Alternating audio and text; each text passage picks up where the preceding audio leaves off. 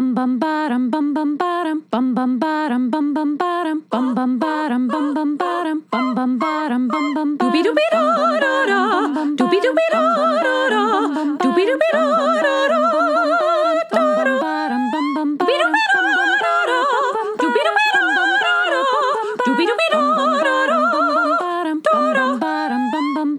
ba-da-da ba-da-da ba-da-da ba-da-da ba-da-da ba-da-da ba-da-da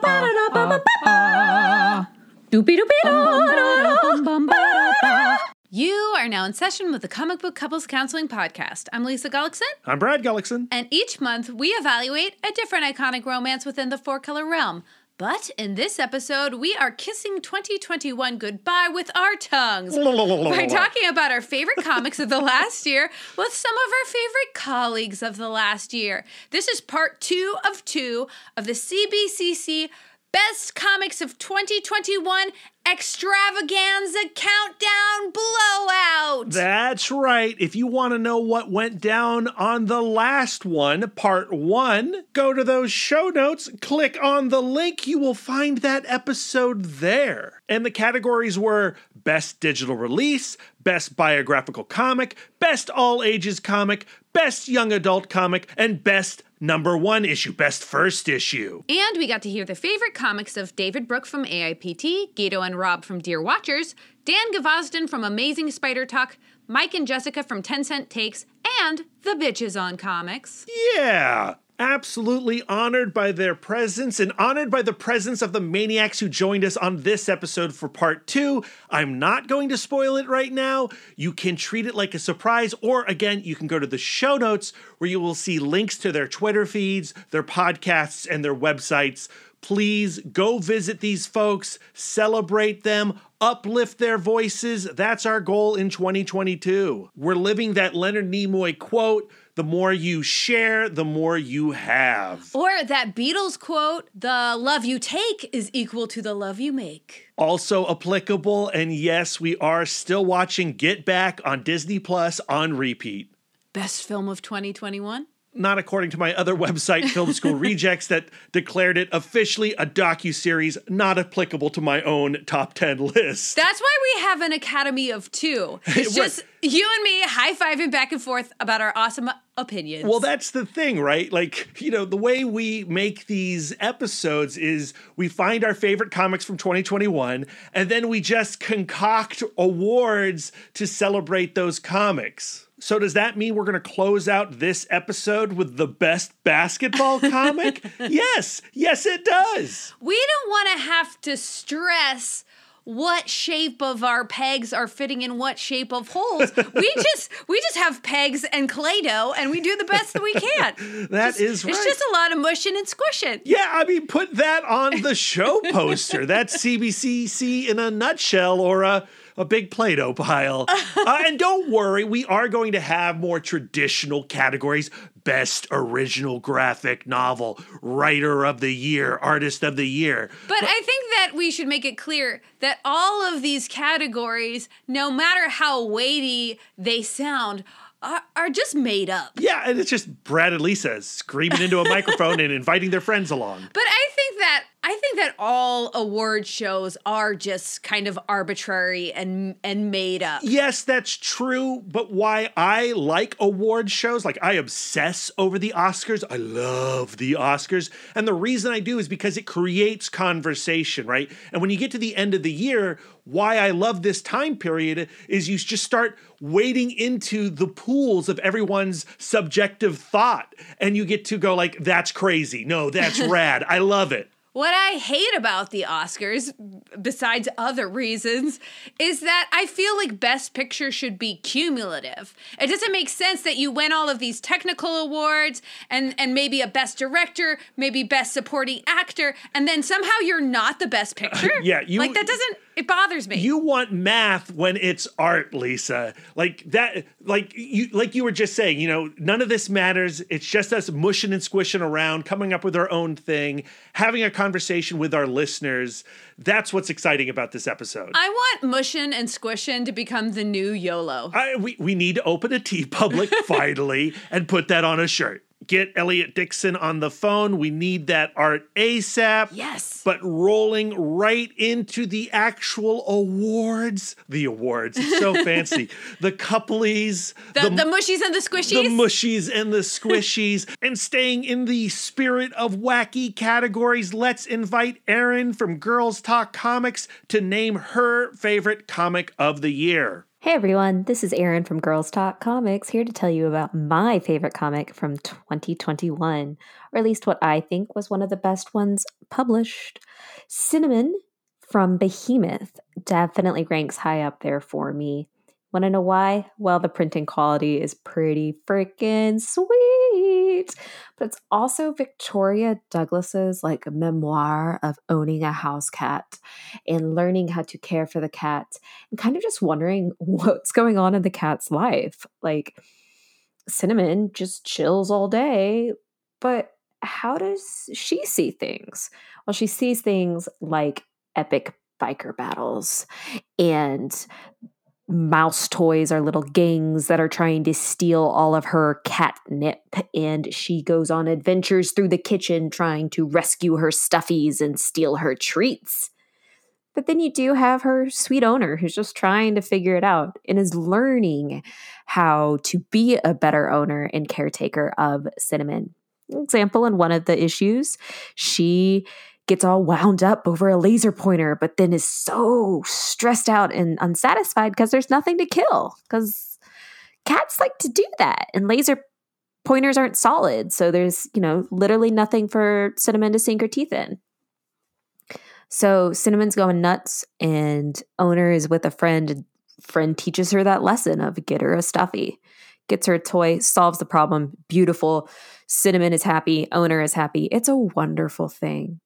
As a new cat mom myself this year, it's been great reading that and seeing that the same struggles that I had learning my kitty's needs are the same struggles like every new cat owner has. Again, Cinnamon from Behemoth Comics uh, by Victoria Douglas other side note is that Victoria Douglas kind of made it as her like college thesis. So it's really cool that it got picked up and is published widely. I think there's only three issues out right now by the time this was recorded, but it's freaking great. Find it, love it, read it. Have a happy new year. Bye bye. I love that pick, Erin. I love it because I had never heard of it before. And that's why I love bringing all these folks onto this episode so that they can say, Brad and Lisa, you need to check out these comics you missed in 2021. So Cinnamon has risen on my to read pile risen like dough, perhaps? Or a cake in the oven? You could say that. We're going from best cat comic according to Erin to best food comic according to Brad and Lisa. Well, in fairness to Erin, she didn't call Cinnamon best cat comic. But it was the best over her best overall comic, which means that it any other cat comics she read can suck it in comparison. Oh, sorry, Karl Stevens and Penny. Oh, Penny was great. Maybe Erin didn't read Penny. Penny was great. And if we had a cat comic category on this episode, we would put Penny right here. Why don't we do it right now? Best cat comic. Penny. Uh, Penny. Yeah, like, okay, so uh, we didn't plan any of this, but what I loved so much about Penny was that it you know Karl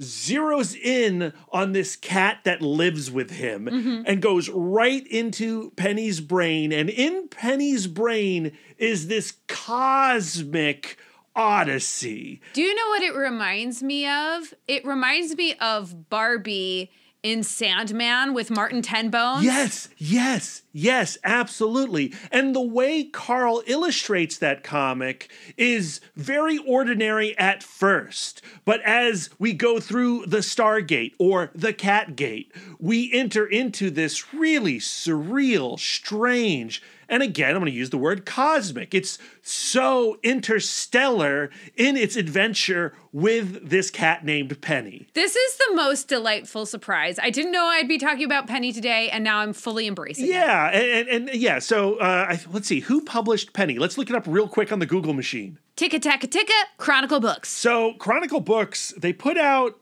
Karl Stevens is Penny, and it's this beautiful, tiny, square little digest. Like the format of that comic is also very satisfying. Mm. Yeah, so Penny, best cat comic of 2021. Oh, eh, maybe maybe tied with Cinnamon, Erin's pick as the best comic of 2021. Cat Cinnamon is definitely the best cat comic we haven't read. Yeah, so we'll allow that. I like how we're now challenging the people we invited onto the podcast. Good luck to everyone else who comes after Erin.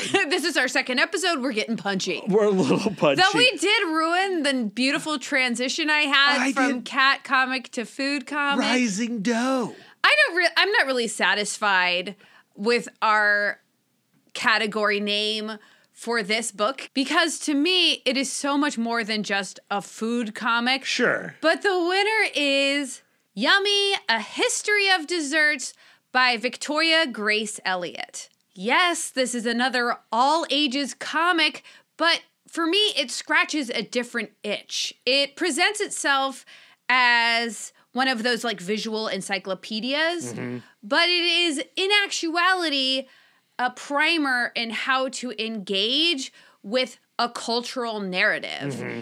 Victoria Grace Elliott is a great artist. She creates all of these beautiful, super cute food sprites, and they're dancing around these cakes and sweet breads and ice cream. But really, she's talking about how, like, history is mutable, history is just a perspective.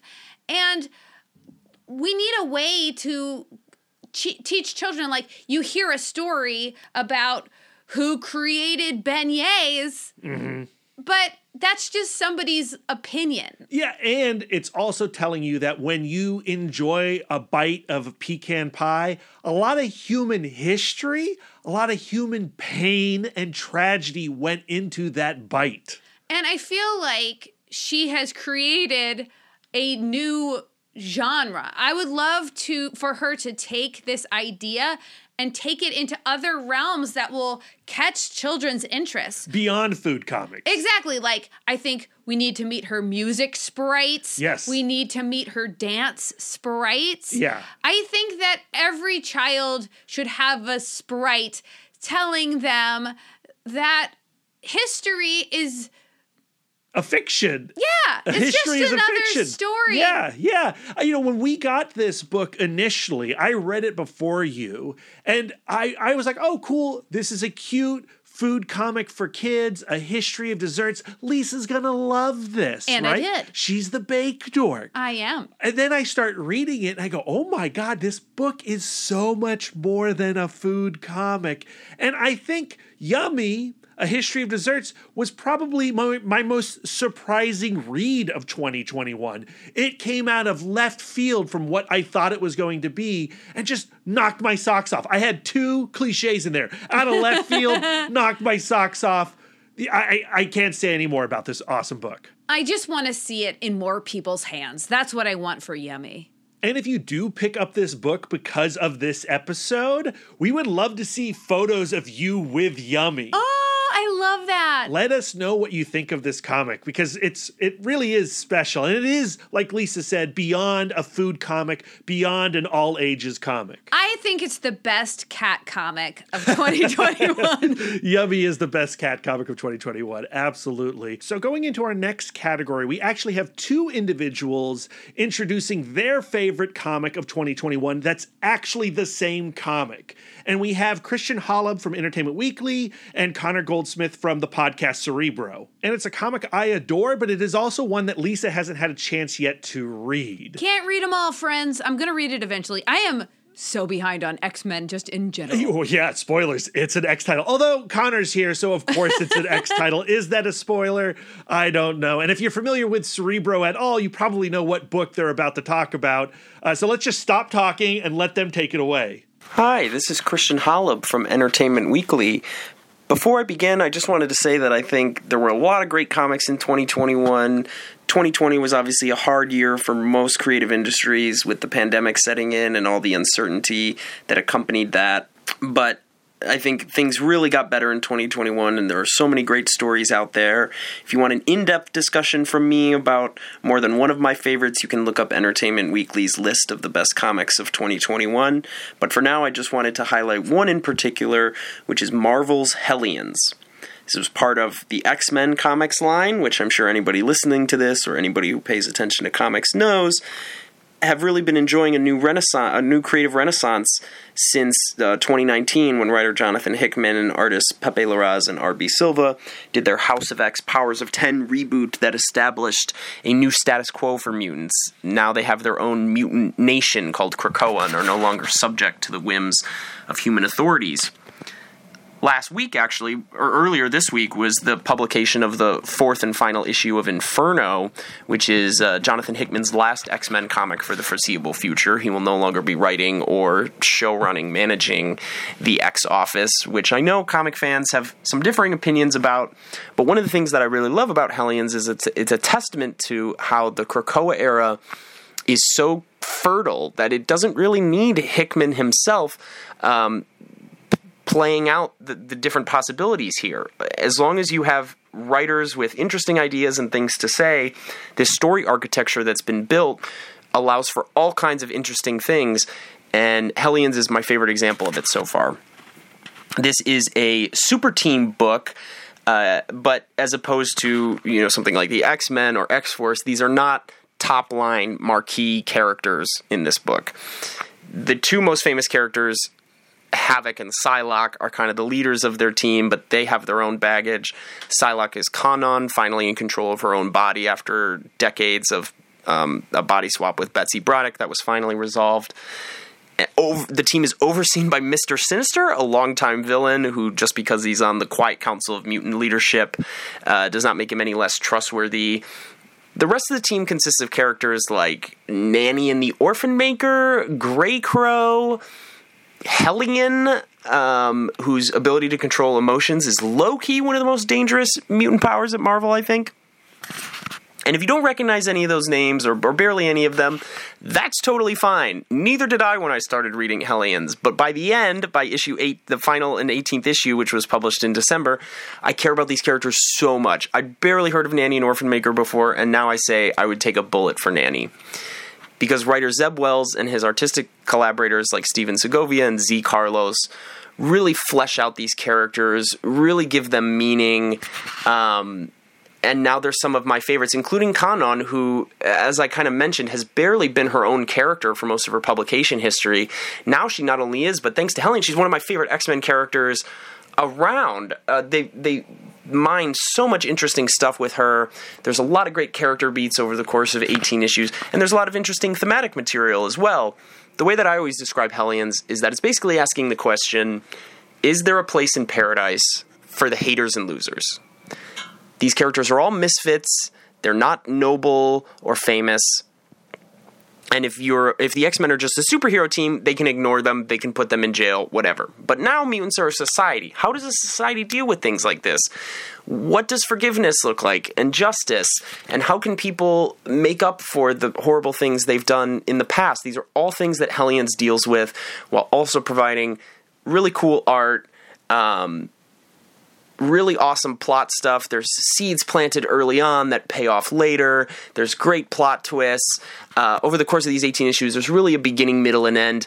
I believe there's a complete collection that'll be available uh, next summer that I definitely want to buy myself and, and recommend anybody else to keep an eye on because I think it's such a great story in and of itself, even as it's happened alongside these other Krakoa stories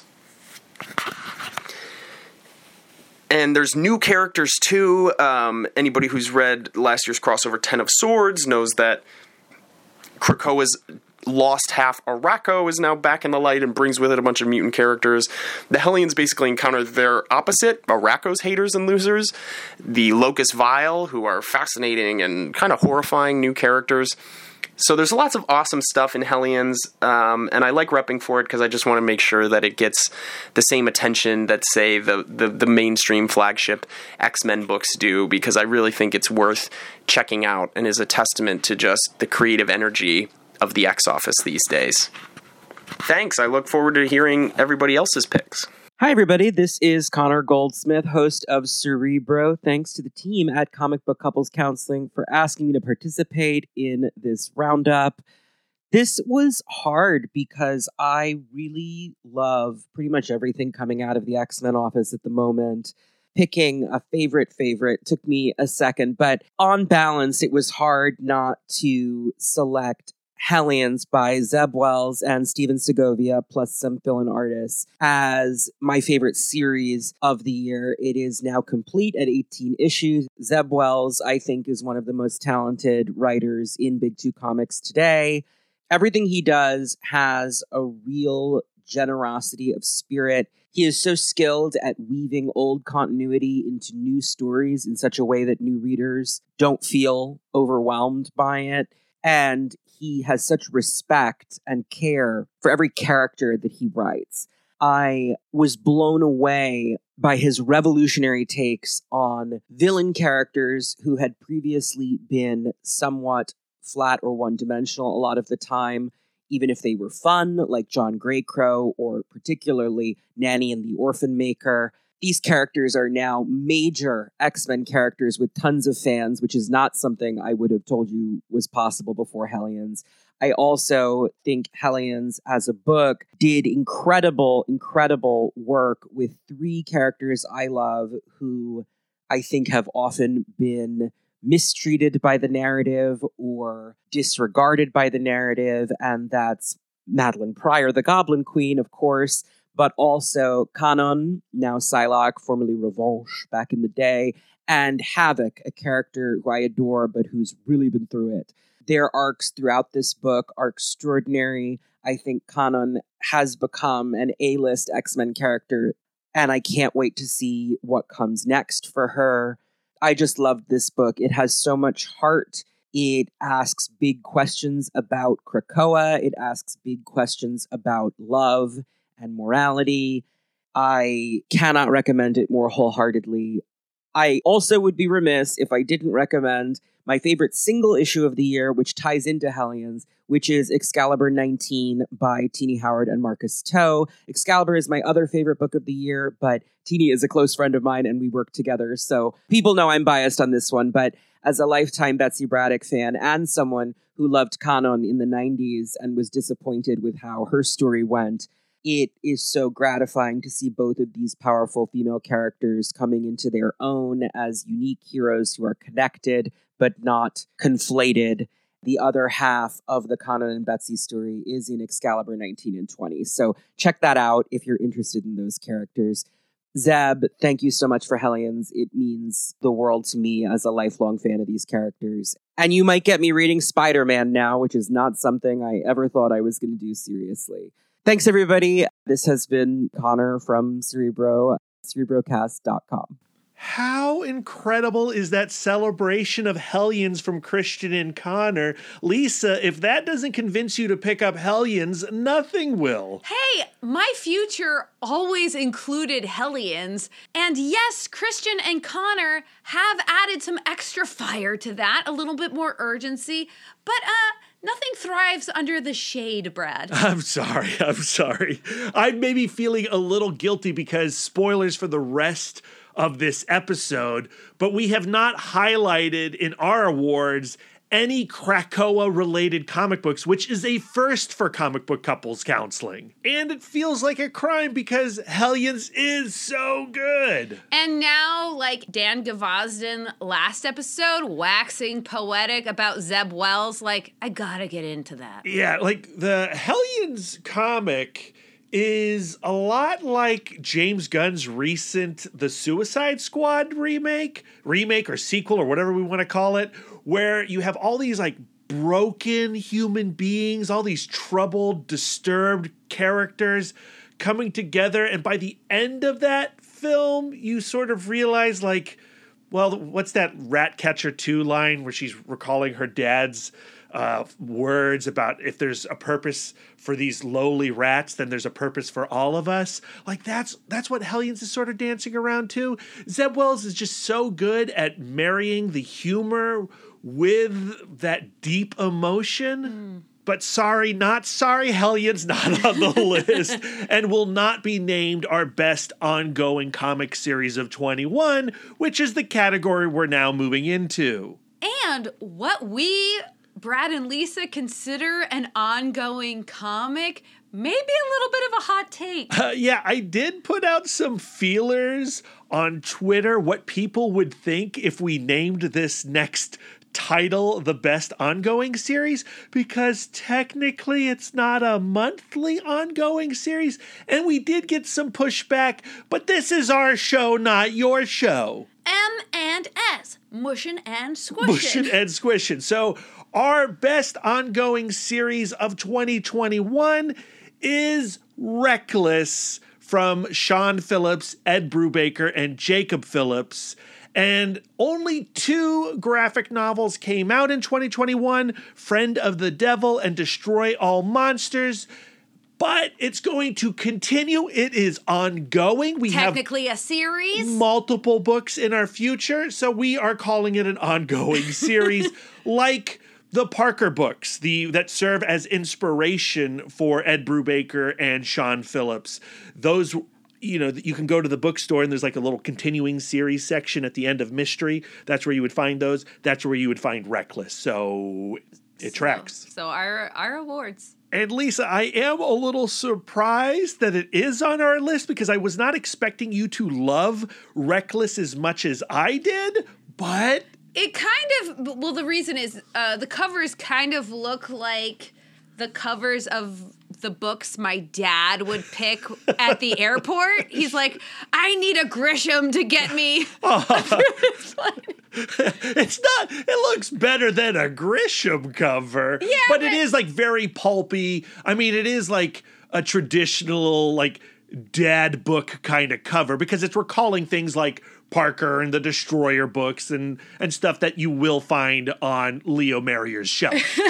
But um the reason this ended up in my hands is that for Christmas, my brother and sister in law sent us one of those to catch a killer boxes. yes. And I got a taste for crime fighting. Yes, And I was like, I feel like solving some more mysteries. And Brad's like, Have I got the book for you? Absolutely, absolutely. And you have read Brubaker and Phillips in the past. Bad Weekend, you adored Mm-hmm. I that really graphic that one. novel. And so you like it's not like totally outside your normal taste. But it's not like something I would pick up like fun book. Right, right. Whereas like Brubaker and Phillips, you know, if there was ever a Brad book, Mm-hmm. they make Brad books, right?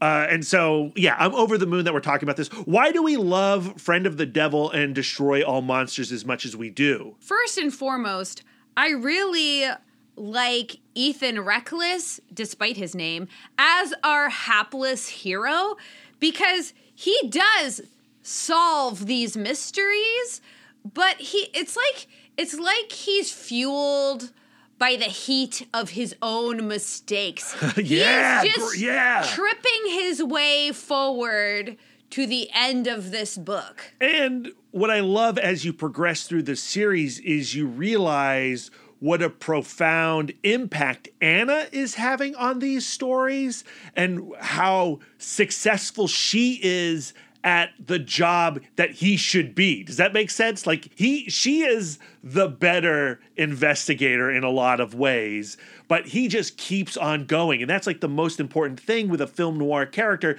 is they just keep on going. Perhaps because he is a reckless individual. yes, Lisa. Yes.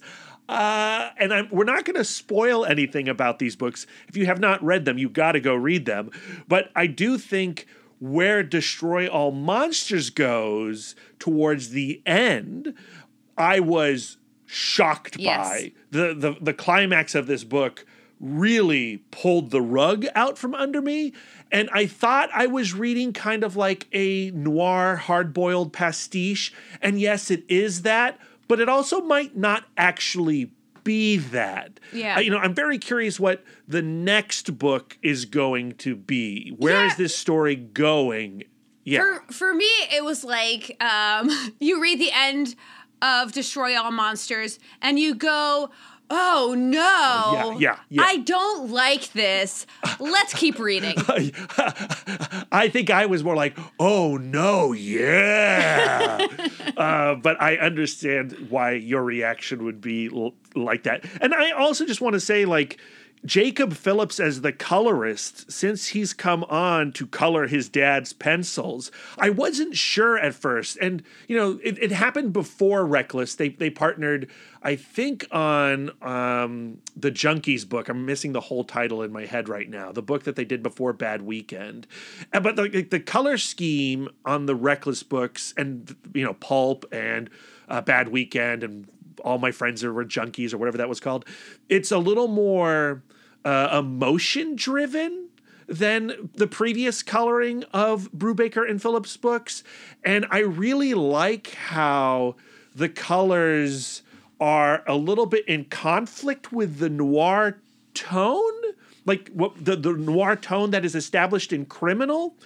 And this is more about like how are these characters feeling and this is what it looks like through that feeling. I hear what you're saying, but I'm not sure that I agree because, like, to me, noirs are in black and white. So I feel like, Yeah. like, having emotional, expressionistic colors is actually more like the noir. 'cause- Yeah, yeah, yeah, yeah. Because it, it does, it, like, you know, if you look at the best noirs and, and how they embrace German expressionism, they do that because of the emotional spectrum. Yeah, you're right. You're right. And and like it's like when you watch a noir, you project the color from within yourself. Yeah, yeah, yeah. So I don't. It's uh, the long and short of it is We love the colors. love the colors. Jacob Phillips is kicking butt. I, I would also take this opportunity to say that we gotta discuss that Texas Blood at some point. I think that comic would be a great comic to cover on the sessions of comic book couples counseling. Some really interesting relationships there. Uh, and Jacob Phillips as a penciler is not an imitation of his father in any way. Uh, and it's it's so exciting to see how that Texas Blood and Reckless and the criminal books are sort of like parallel with each other, but splintering too. Uh, and then Jacob Phillips also did with Chip Zdarsky and uh, Newburn uh, this past year. And I think only two issues of that are out, but also incredible comics, incredible comics. And also an ongoing series. And also an ongoing series. That's right. Uh, so Reckless, best ongoing series of 2021. And now we got to talk about our next category, which is best original graphic novel, which Reckless doesn't count as. Sorry.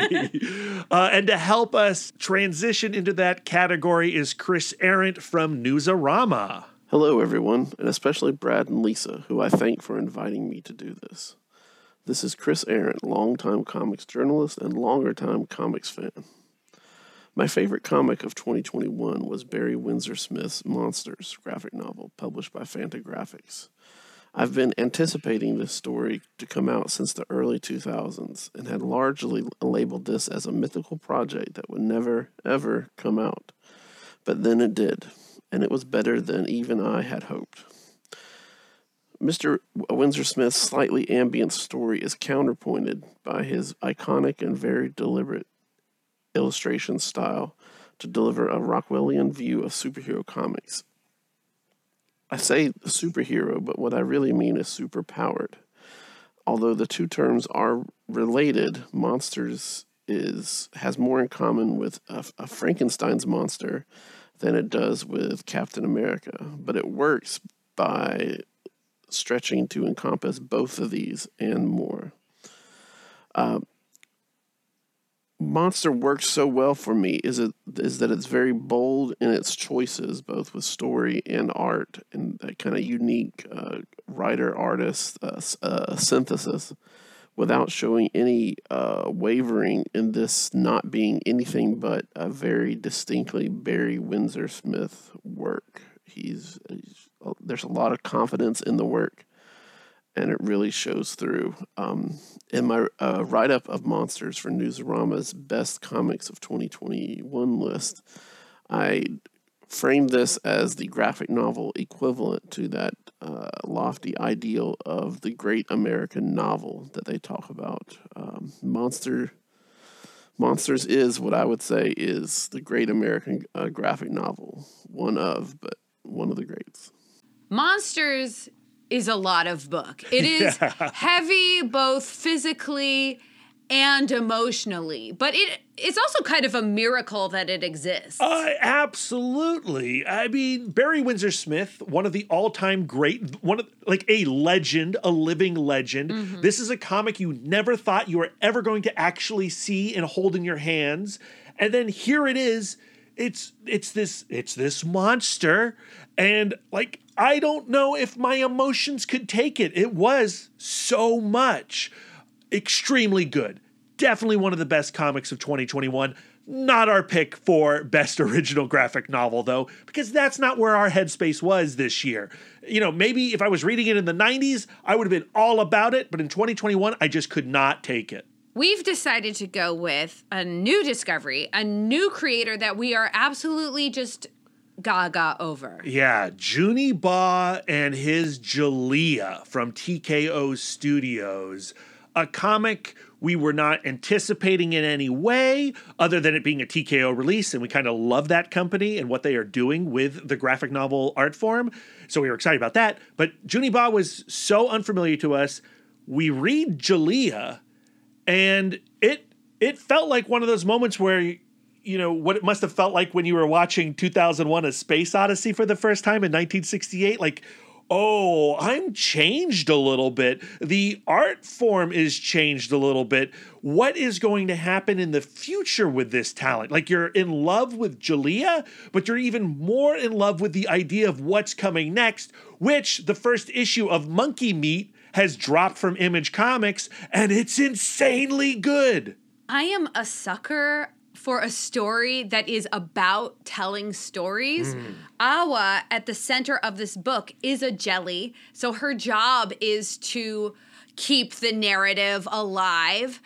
And throughout the story, she's kind of trying to figure out, like, well, who am I serving? With this superpower of mine? Like, who does the narrative really belong to? and witnessing her redirect her power as a means of serving more you know speaking of what i needed in 2021 what i needed to see i needed to see that story and it was just such an affirmative experience on top of Juni Ba's cartooning being so familiar through its influences. You know, we had an interview with Juni Ba on this podcast talking about his love of Cartoon Network as a child, and Dexter's Laboratory is certainly there in the line work, as are so many other things.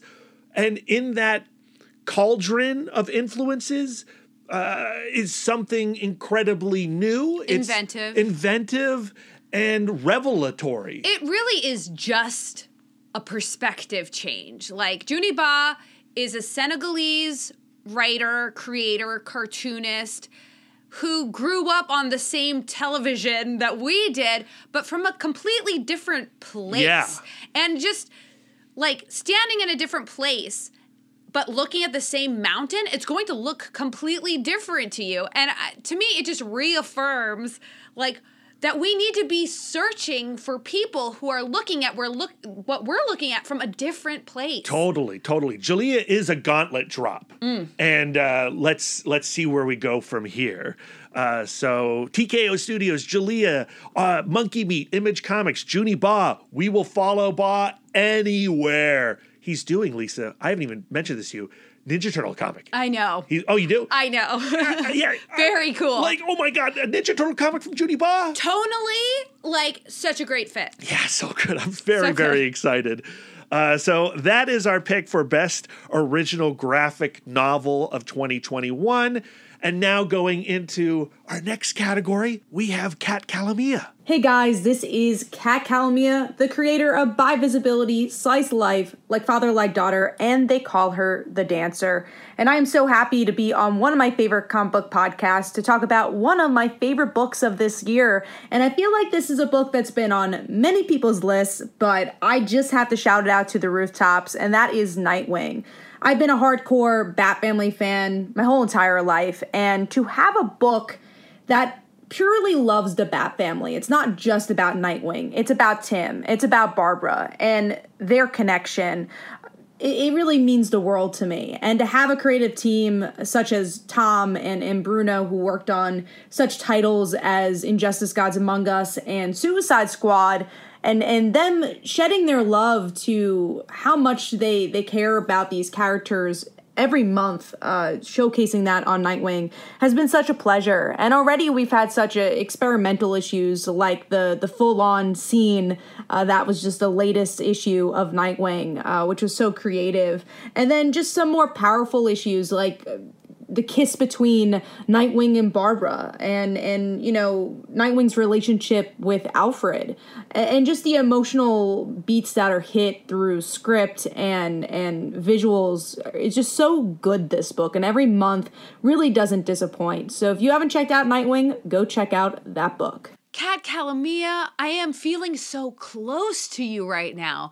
I'm feeling such, we are simpatico. We are synchronistic. I don't know if it's like a hormonal thing or what, but your 2021 pick is very closely related to our pick for the next category, which is Best Single issue of 2021, and it is Nightwing 87, the big long take, like the single panel issue. The storytellers are Tom Taylor and Bruno Redondo, colors by Adriano Lucas, letters by Wes Abbott. This is basically like the long take that opens Touch of Evil or the car chase sequence in Children of Men, the Alfonso Cuarón movie. That's funny that to you you get Cuarón because to me I get like Family Circus, like Billy's on a walk with like the dotted line. Sure, sure. I mean, you know what I love about comics is that you can really do anything with them, but I do think that sometimes we become a prisoner to traditional formulas. And what you see here, what uh, Redondo does in Nightwing 87 is push what sequential storytelling can be and how it can be delivered in a floppy comic book. He's literally thinking outside of the box. yeah, okay. My only complaint about it is that DC did not publish a version of this comic that I could just stretch out on the wall of our room. Brad and I actually discussed buying two more copies of the issue so that we could tape it together. And, and is would it only require two more copies? Like Well, because we don't want to ruin this one. Oh, we have to keep one. we have and, to keep one, one for keeping. And right, right. And, and then, one for crafting. What makes this comic so refreshing is that it is literally just pure momentum and fun. Yeah, yeah. It's a total blast. It absolutely matches the tone of the rest of the series. It doesn't feel like a gimmick comic in any way, it doesn't come out of left field. It feels totally natural within the rhythm of what they are already building within the ongoing. I do wonder what it would be like to take this format and use in different tones. Like, this is just pure fun. It, it, it, accentuates the momentum, but could you accentuate the anxiety? Like, could you do a really scary comic this way? I'm hoping that people, now that they have seen this format, do not shy away from it because it's been done. Yeah. I would love to see this ripped off yes. by a bunch of other series because I think that it's a really valuable tool, actually. Amen to that. Now, Lisa, we are entering my favorite category of this episode. How could that be possible? We have already done favorite cat comics. oh, I'll show you. I'll show you how it's possible, Lisa. Jeez, Brad, back off. I so will intense. not. I will not back off uh, because I've got some really cool people about the chat. It's the Comics Collective podcast. Yeah. Hello, Comic Book Couples Counseling, and thank you so much for having us on the show. We are the Comics Collective. I'm Dallas. I'm Alexis. And I'm Anne. And today we're here to talk about our favorite comic book of 2021. Yeah, and our favorite comic book of 2021, we had to sit down because there were so many good comics in 2021, but we came to the collective decision that we would name our favorite comic, drumroll please, The Many Deaths of Layla Starr by Ram V and Andrade Felipe and it's one of the books that just like stuck out to me so well. It's one of the only books that actually made me like cry this year, which takes a lot to do. That emotional weight in this writing is so fantastic. And it's such a unique story, too. It's the story of a god who finds out that, hey, you're going to be out of a job soon because one of these humans is about to discover the cure to the only thing you're good at death. So, sucks to suck. Enjoy Earth. See you later. And she gets sent down to live a human life which, you know, getting fired is never fun. But fortunately, big brain time, if she kills the person who's going to beat death, then like death is still going to exist and she can get her job back. So, light bulb, we're moving, and suddenly the story that takes one one turn turns into something else as she starts going through life alongside this person she wants to kill and starts looking at all of life from a perspective she was never able to see before his death. And she goes on this long journey, not just with herself, but with these other people, and starts to really come to a new appreciation of what being human is all about. And it reaches this really great emotional climax that is just unparalleled by anything else that came out this year.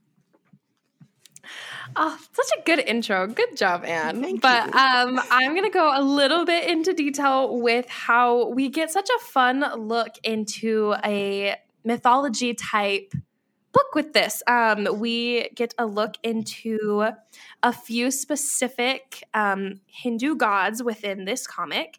And I'm going to talk a, a teeny bit about a few of them. But as Anne has mentioned, we are our main character, Layla Starr slash Death herself. She is kicked out of the theoretical business in heaven, which I think is the funniest thing in the world. It's run like a business. And we get to see her basically get her immortality revoked. And we see her go through life as now having to die. And we also get this interesting look at another god named Prana. And I apologize if I mention or say that wrong. Um, but we get this interesting dynamic with the two of them of him bringing her back every single time to help her along her little journey. So it's a really fun kind of new look that I feel like we don't get a lot. So um, yeah, I think it's a really fun little bit of mythology in there that you guys should all check out. And finally, the artwork from Philippe Andrade is incredible with this weird, wobbly, incredibly colorful work. Philippe Andrade sells a world that you and I have never been to, but you're going to want to be at. There are issues from the point of view of a cigarette. There are plenty of ethereal, crazy scenes that are rendered perfectly, that really wraps up this series as a whole. It's easily our favorite comic book of 2021, and we think you should check it out, just like all the rest on this lovely list. Thanks. Bye. Bye. Hard to argue with that selection. It's an incredible comic book series, and I just love that the Comics Collective podcast collected themselves, came together to celebrate one specific title, with each person taking an element that they loved. They went fully hive mind and delivered a super tight clip. I feel like they were the kind of student who was like, yes, an essay question. yeah, absolutely. And why they fall here in this episode is because they're the ones who invited us onto their podcast to Yeah. give them a clip naming our favorite comic book series of 2021. And that's what we're going to do right now, although we're calling this Best Limited Series of 2021. But you should also know that it is also Brad and Lisa's collective pick for the best comic book of 2021. Shall we attempt one of those drum rolls, Lisa? But this time you take it. I don't know when to come in. Beta Ray Bill, Argent Star from Marvel Comics, written and illustrated by Daniel Warren Johnson and colored by Mike Spicer. Here's the deal. If Daniel Warren Johnson and Mike Spicer make a comic book, that comic book will be our favorite comic book of the year. That's right. Wonder Woman Dead Earth, Murder Falcon. There is something about their collaboration that just reaches into our soul and squeezes. I feel like Daniel Warren Johnson has this talent for finding the relatable piece where he Mm. looks at Beta Ray Bill, who is so extraordinary in so many ways, and goes like, "Do you know what he has going on in there? Imposter syndrome." Mm-hmm.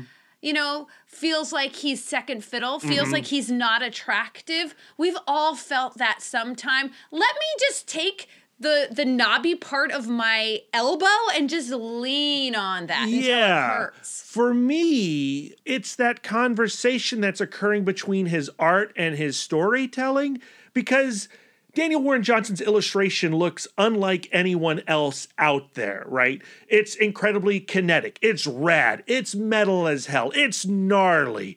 It's so cool.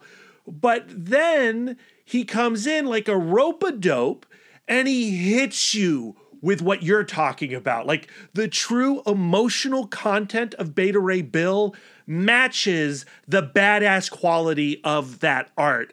And I like I really don't feel like there is another creator out there that pulls this particular feat off. His, his pointy sword is vulnerability. Yeah. And it's pointy as hell and it looks cool. I keep thinking about was it Ta-Nehisi Coates who was like, I would like don't kill a character. Yes. I would ma- rather take an arm. yes. Like I feel like what Daniel Warren Johnson manages to do in a story is something deeper than taking an arm. Yes. Like to me, in my head canon, Beta Ray Bill is forever changed. He has Right. emotionally, spiritually been through something and is fully transformed. And that's what makes Beta Ray Bill different than Wonder Woman Dead Earth and Murder Falcon because you get to the end of those storylines and th- the same is true. Those characters are changed, but it feels like in those books you hit an ending. Mm-hmm. But Beta Ray Bill, there is no ending. And when it leaves Beta Ray Bill, I mean, it leaves him in a very tricky and precarious place. I And- feel so sorry for the next person who touches this character. Exactly. And you, you know it's not going to be Daniel Warren Johnson. And I don't think I feel comfortable with anyone touching Beta Ray Bill now that Daniel Warren Johnson has left his mark on him. But I guess I got to get over that. And also, like, you know, if there were no other Beta Ray Bill stories going forward, even though this tale leaves the character in a question mark, it's still a pretty solid ending to this particular narrative. So I don't know if I necessarily worry what happens next, and they can mess it up, and that's okay because I have this perfect jewel here.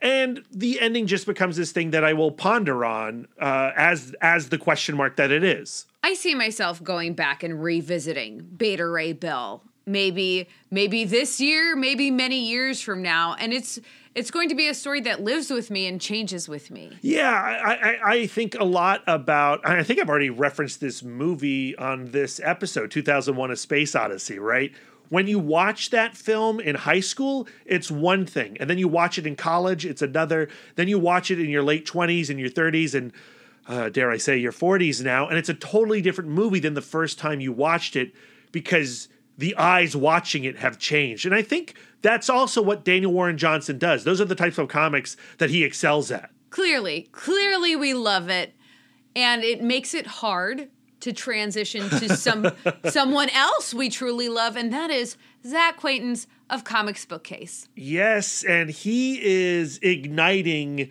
the ending, the climax of this episode as we move into our last two categories Writer of the Year and Artist of the Year. Last two categories, not counting favorite basketball comic, and maybe one more. We can't stop celebrating comics. Hey all, this is Zach Quaintance with Comics Bookcase. Um, thanks so much for having me.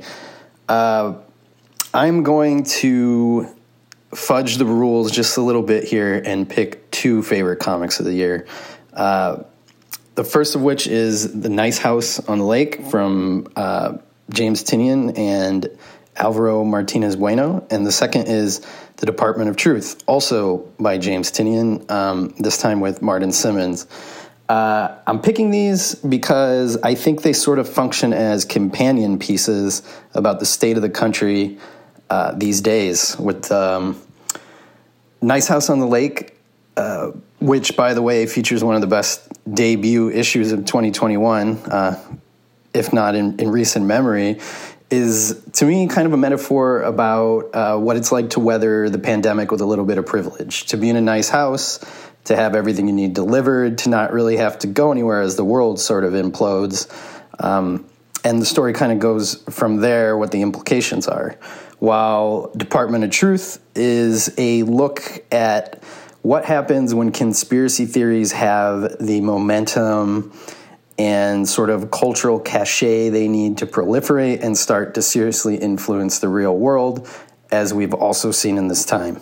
I think if you kind of take both of these together, it's a really interesting, timely reading experience uh, that ranks as kind of my favorite uh, monthly comics thing of 2021.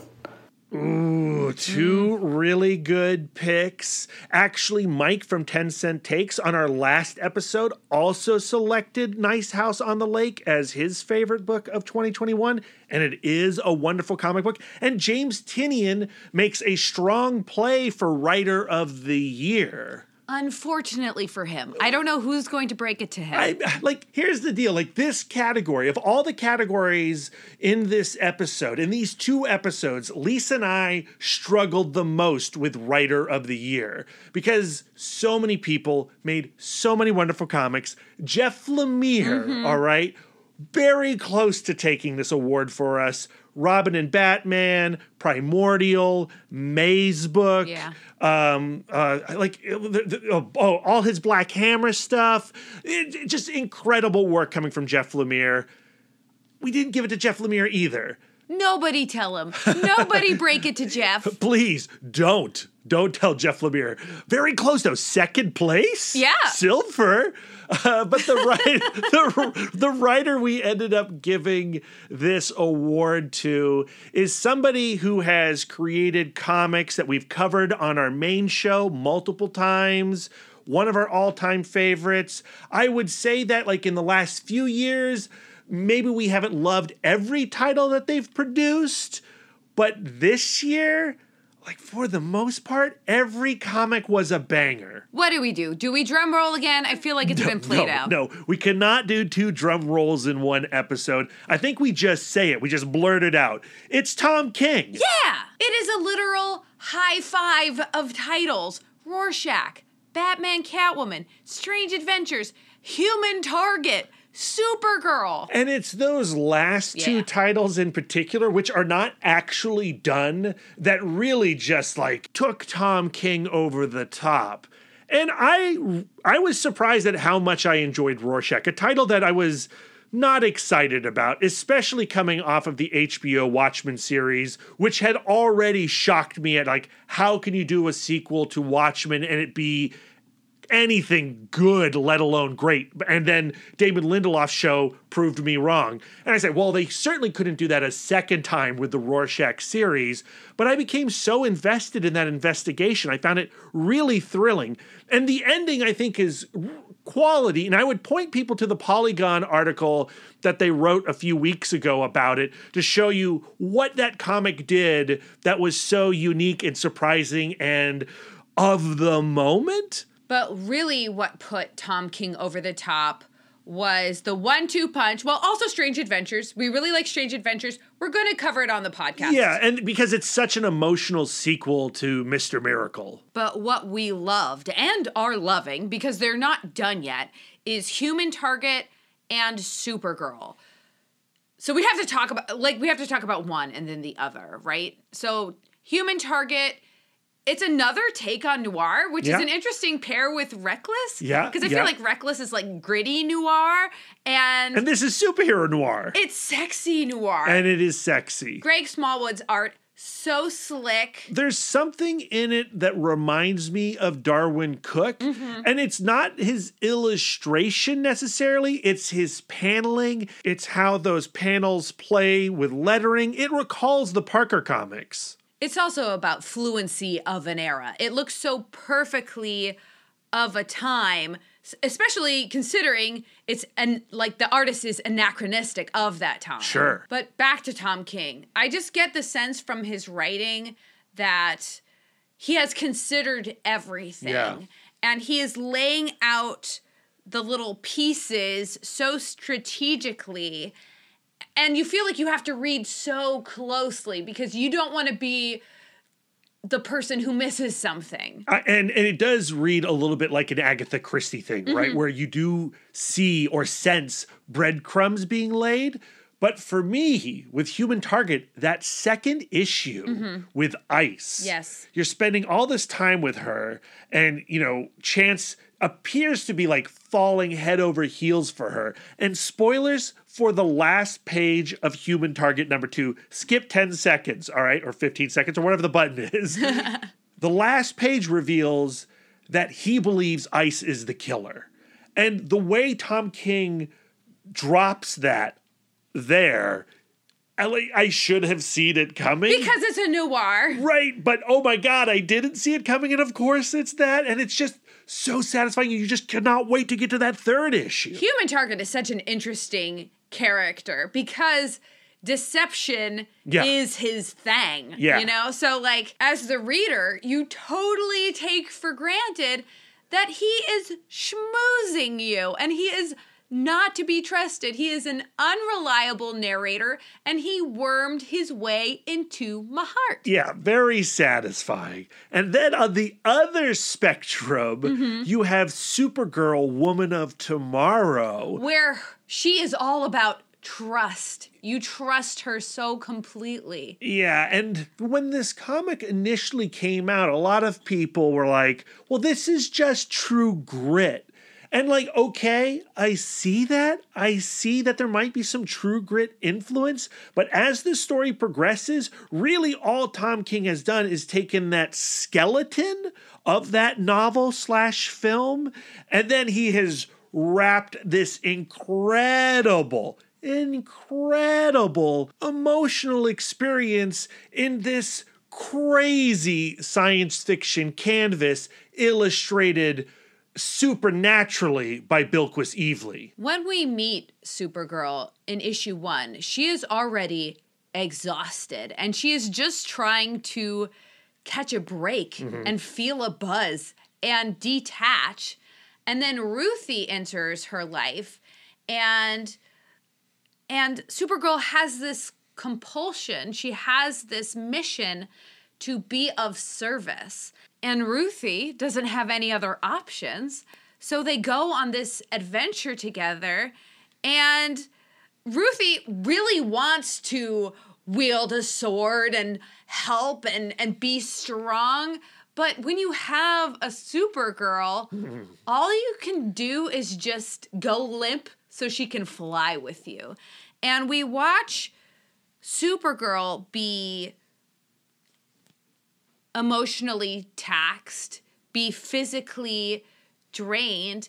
And where we're with her in the sixth issue, she is soul tired. Mhm. She is she is tired down to her very essence, and yet she needs to keep going. And she she is like and it's in times like this, like we are so aware of the people we are relying on as a culture and as a society too much. And we know that it is not fair. And like like it must be so hard to be hyper capable and generous. And what I love about that sixth issue is it gives us this insight as to why she wants to serve and why she needs to serve. And we were talking about Djeliya just a little while ago and how Awa's story is all about redirecting your power to where it is needed. And that's the same thing that's going on in Supergirl Woman of Tomorrow. And I find it to be incredibly inspirational. And Djeliya feels like a 2021 book, a 2022 book, and Supergirl Woman of Tomorrow feels like a 2022 book, right? But not in a way like Rorschach is a 2022 book or the film Don't Look Up, which I just watched the other night. This is not a cynical story. It's not about satirizing the absurd world that we are occupying. It's about injecting hope and it's about highlighting the humanity that is out there working and trying every day. And that's the type of storytelling I read I need right now and I I I I'm overwhelmed by how good Supergirl is and how much it fills my love tank. But there are still two more issues of this comic. right. And something has got to give. Yes. Because yes. we are approaching a breaking point for Supergirl and and I don't think this is going to get any easier. Yeah, I am nervous. Where is this story going? I need a hopeful book. Will it give me the hopeful ending? I say it will because it's a Supergirl story. I just don't see this ending in a spa day. You know what I mean? yeah, I do know what you mean.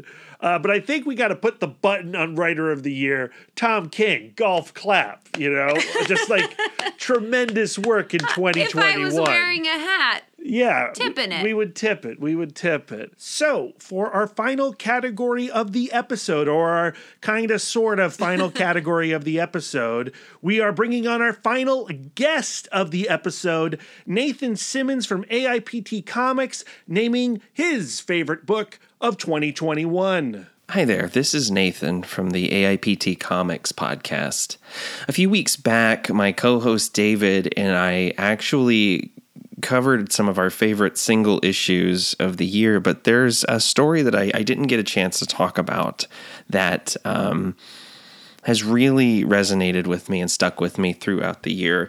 It's uh, a story by Daniel Warren Johnson called Generations, which is uh, in Superman Red and Blue number five. In this story, which is set shortly after Clark arrives on Earth as a baby, Jonathan Kent goes to see a preacher to tell him that he is lost. Jonathan's not sure he has anything to offer his son, his little family, and he's not really sure where to turn. And in response, the preacher tells him to remind his son every day how much he cares for him.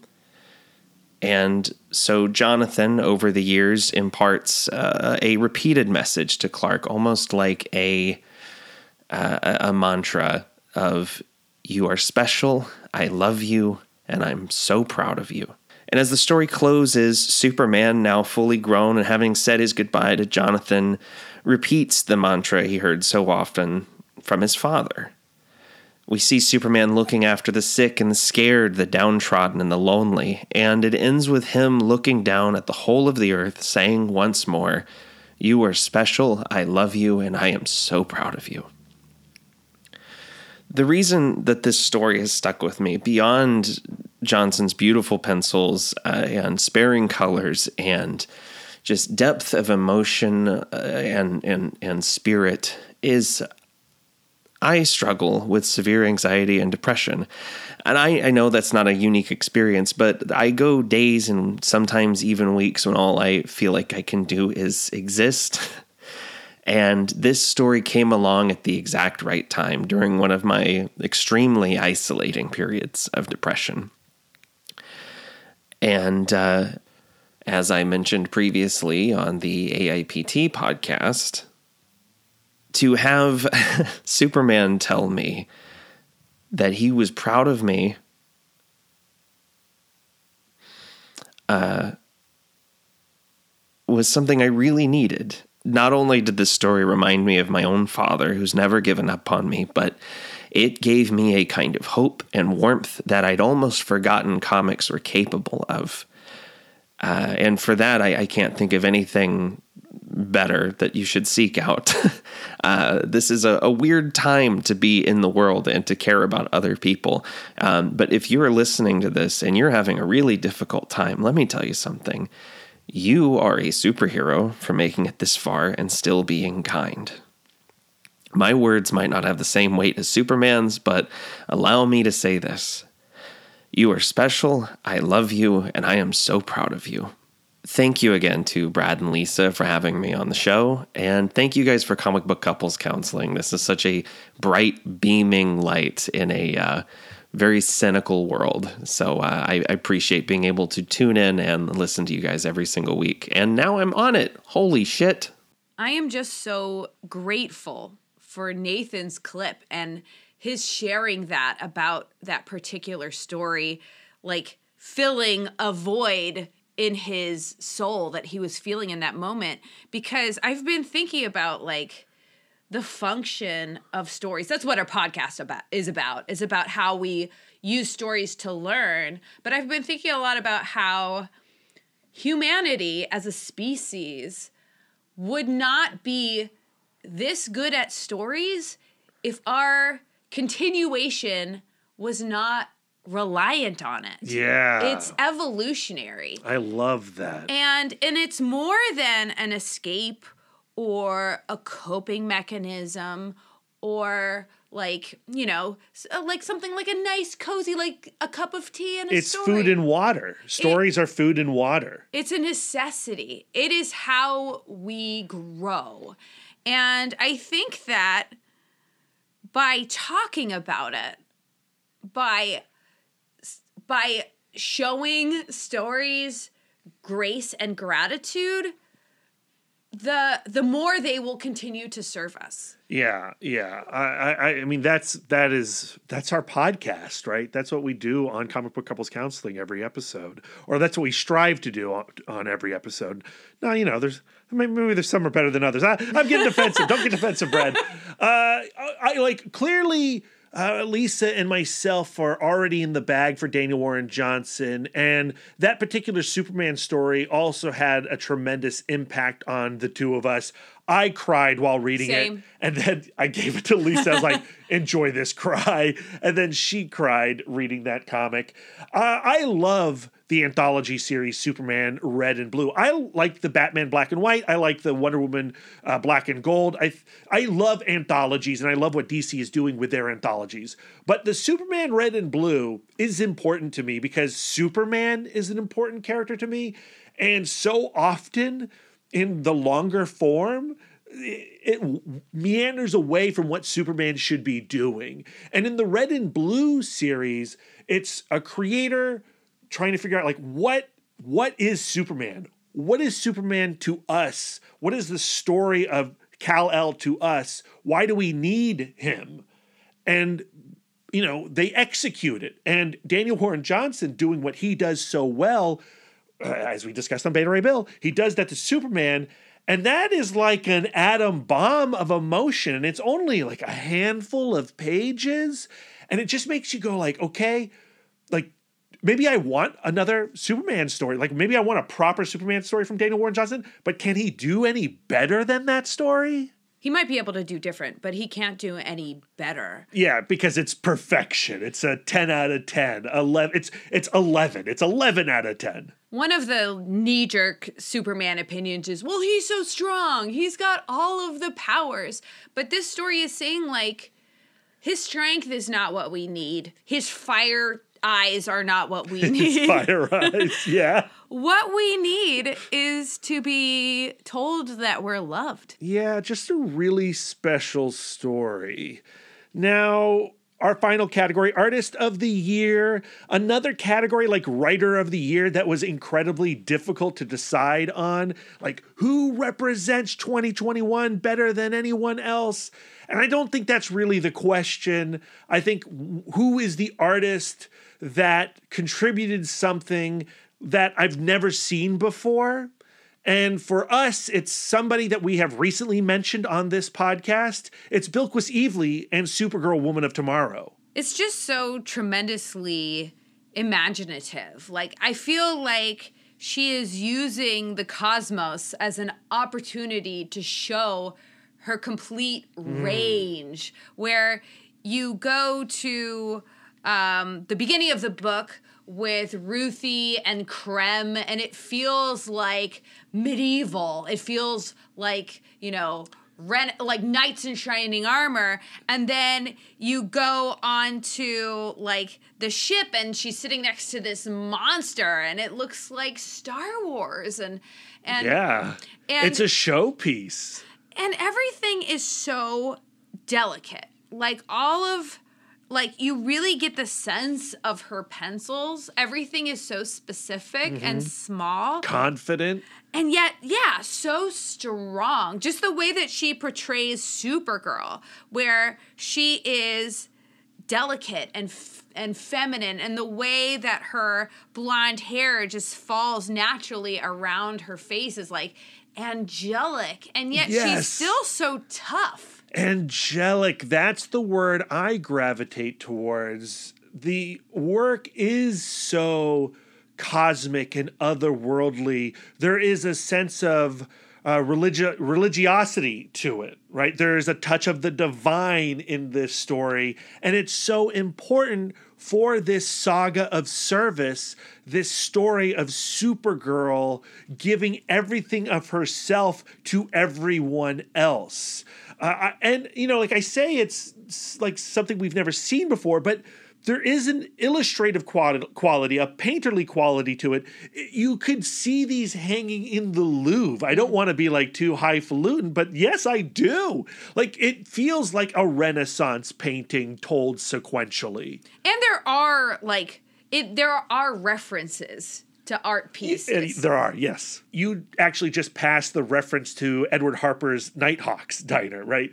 So, like, there's a touch of Edward Hopper in this book. There's a touch of manga. You can see some European comics influences here.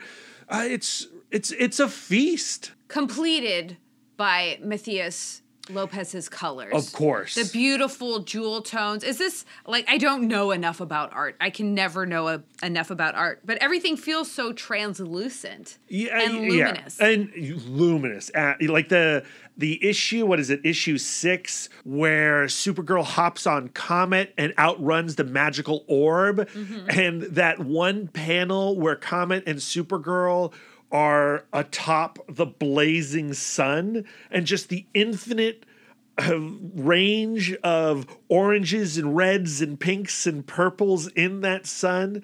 Uh, yeah, I mean, uh, frame that, frame this panel, frame this cover. Also, just the way that DC Comics is publishing these books in these prestige format comics, it just does a world of service for the art itself. Um, you know, make it into a blanket. I'll wrap myself in Mhm. it. It's it's an all timer. yes. And it's not done. We've got two more issues. Yeah, and they could crap the bed, okay? but I don't think they will. I'm feeling pretty confident I'm super confident. Yeah. Uh and that's going to wrap it up, Lisa. Wait. What? What? Best basketball comic of 2021. Let's hear it. Old Head. Old head, Kyle Starks. Okay, so this is another one of those comics that's deceptive, Mhm. right? Like the art is very, you know, I, I hate to use the word simplistic. It's the cartooning. It's it's cartooning forward and is very silly, but His action is so good. Like you like you can perfectly follow everything. There is so much detail and richness in his panels. the expressions, the emotion on his characters' faces. And he is like the Tom King of being lewd because he's another one where he has put way more thought into every decision that goes into every panel, that goes into every word, that goes into every character's name than any individual can truly recognize. Yeah, yeah. And you know, you get done with that comic and you are weeping. Like you're you're laughing the whole way and it ends with a joke that I mean, I, I don't spoil it, Brad. It's don't so spoil perfect. it. It's so obvious, but so not obvious. And then when he drops that joke, oh, it's beautiful, and you're laughing, and then you are just demolished. I think that if we ever do like a month of like father daughter relationships, Yeah. this book would have to be in. there. Yeah, yeah. There, there's a lot to talk about with Old Head. And I have not seen enough of you guys out there reading Old Head. I need you to be reading Old Head. And in that spirit, the comic I want to highlight uh, is a, a scholastic graphics book. And it's The Dragon Path from Ethan Young. Also great. This is a comic that when people ask me, like, oh, Brad, what's something cool and exciting that's out right now that maybe I haven't heard of? I throw them Dragon Path. Um, like Jonna and the Impossible Monsters, it's an all, all ages book. You can give this to your nibbling. You can give this to your sibling. You can give this to your mom and dad. You can give this to your best friend. I think they will be open to it. And there is something in this story that we can all pull from. It's a it's a message book. It is a morality tale, but it's also really exciting. The art is amazing. Yeah, Ethan Young. Um, I I owe Chris Samnee's Twitter feed uh, Mhm. for my discovery of Ethan Young because he was tweeting out images of the Dragon Path, and I was like, "Oh, this looks like is this a cover artist for Firepower? Like, what's going on here?" Then I was like, "Oh no." Dragon Path. I guess I gotta check this book out. I bought that book. I was like, oh, this is amazing. It's a great action comic, awesome wushu, awesome kung fu. And then, oh, there's all these other Ethan Young books I can read. Space Bear. Oh my God, Space Bear is wordless, and it will also leave you a puddle by the end of it. And um, his Nanjing book, and his uh, autobiography, Life in Pictures. Ethan Young is like my discovery of 2021. Go out and get the Dragon Path. Go out and get any Ethan Young comic. 2021 has been so good to the comics fan. We have so much to read from this year, and lucky for us, 2022 was canceled. Oh. They're like, we don't, let's give a, a moment so that everybody can read and catch up on all of these beautiful books. Oh man, I would love a year off just to read comics. And I think when we got done with that magical year, we still would not have read all the comics that came out in 2021 of quality. Uh, it was an astonishing year. I want to keep on making up categories to keep talking about comics, but I guess we need to end this end of the year episode at the beginning of our year. Uh, it's time to go, guys. But we can't without thanking our wonderful guests one more time. I feel closer to each of you having you share your favorite stories with us. And I urge everyone listening, everyone within the sound of my voice, follow these people, visit these websites, listen to these podcasts. There's so much to say about comics, and all of these people are really out there celebrating every day. links in the show notes. Do what Lisa just said. Share these as well. Like 2022, that's what we're doing. We're sharing more voices. We're celebrating more voices. We're championing each other. You are special. I love you. And I am so proud of you. Brad, where can our listeners send the words of affirmation to you? Is it that time already? I know. You can find me on all social medias at MouthDork. If you have words of affirmation for our logo, you can send them to Aaron Prescott at A Cool Hand Fluke. And if you have some words of affirmation for our radical banner art and show poster, send them to Karen Charm at Karen underscore X Men fan. Lisa, where can our listeners send their words of affirmation to you?